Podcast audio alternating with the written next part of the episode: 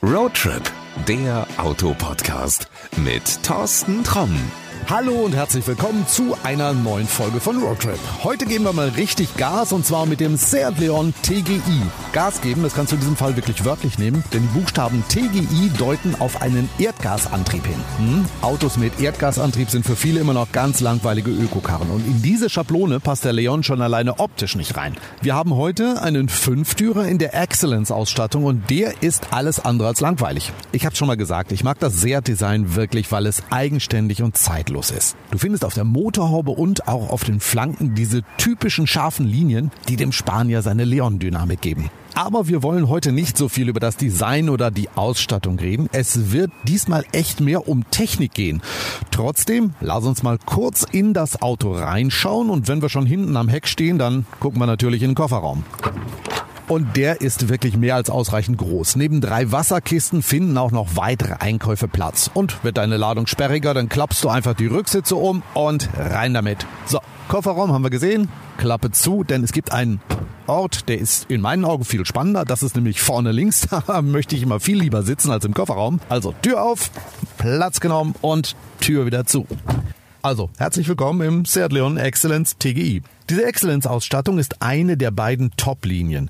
FR ist die sportliche Variante und Excellence die Version, die mehr in Richtung Komfort geht. Und wenn man mal hinter dem Lenkrad Platz genommen hat, dann sieht man gleich auf den ersten Blick, dass dieses Auto richtig gut ausgestattet ist. Tja, wollen wir schauen, wie sich der Seat Leon TGI im Fahrbetrieb schlägt. Dieses Mal gibt es wieder den im Herzschlag blinkenden Starterknopf und das ist natürlich unsere Zeitmaschine. Also, bis gleich. Kuckuck, da bin ich wieder. 1042 Kilometer bin ich in der Zwischenzeit gefahren und ich habe es am Anfang gesagt, es wird diesmal technischer. Der Grund ist ganz einfach die Antriebstechnik dieses Leon. Erdgasautos führen bei uns eher ein Schattendasein. In Spanien und auch in Italien ist das ganz anders. Viele, besonders Taxifahrer, schwören seit Jahren auf den Erdgasantrieb. Die Gründe dafür sind klar. Zuverlässigkeit und die Kosten. In Deutschland ist das ganz anders. Hier sind wie immer die Skeptiker in der Überzahl. Wie so oft gibt es ganz viele Irrtümer und das allgegenwärtige Halbwissen.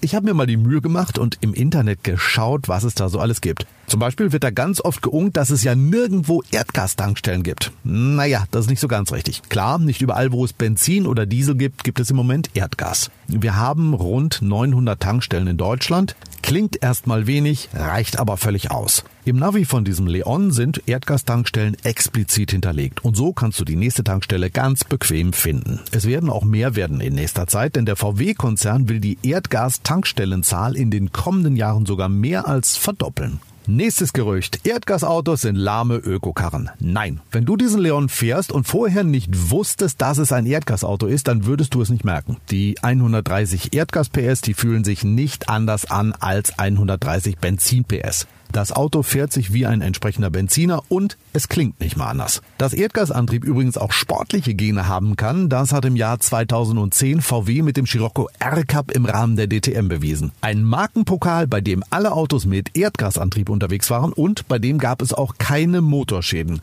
Ähm, allerdings alles andere wurde von den Damen und Herren da reichlich kaputt gefahren, aber das äh, waren eher Blechschäden und das ist ein ganz anderes Thema.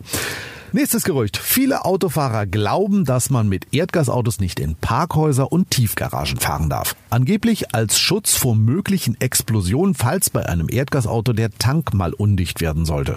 Hm, da muss ich mal kurz auf eine andere Antriebsart zu sprechen kommen. Du hast an Tankstellen bestimmt schon mal gesehen, dass es dort Autogas oder LPG-Zapfsäulen gibt. Das ist das sogenannte Flüssiggas. Solche Anlagen findet man meist als Nachrüstlösung für ältere Autos. Weil Flüssiggas schwerer als Luft ist, würde es sich tatsächlich im Falle eines Falles am Boden ausbreiten und da es zudem auch noch leicht entzündlich ist, ist die Angst vor Explosionen berechtigt. Und darum heißt es in vielen Tiefgaragen für Flüssiggasautos, wir müssen leider draußen bleiben.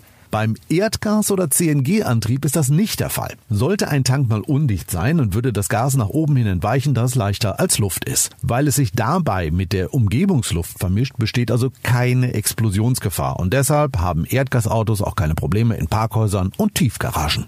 Was in diesem Zusammenhang vielleicht ganz gut passt, das ist die Angst, dass Erdgasautos bei einem Unfall ganz leicht explodieren können. Nein, es ist nicht wie in amerikanischen Filmen, dass das Auto beim Kontakt mit dem Bordstein gleich in die Luft geht. Ähm, nee, komm, ohne Quatsch. Natürlich herrscht im Tank und in den Leitungen ein Druck von 200 Bar. Allerdings ist zum Beispiel in diesem Leon alles auf 600 Bar ausgelegt. Also du siehst, da ist reichlich Sicherheitsreserve. Und klar, du kannst auch sicher sein, dass ein Hersteller wie Seat niemals unsichere Autos anbieten würde.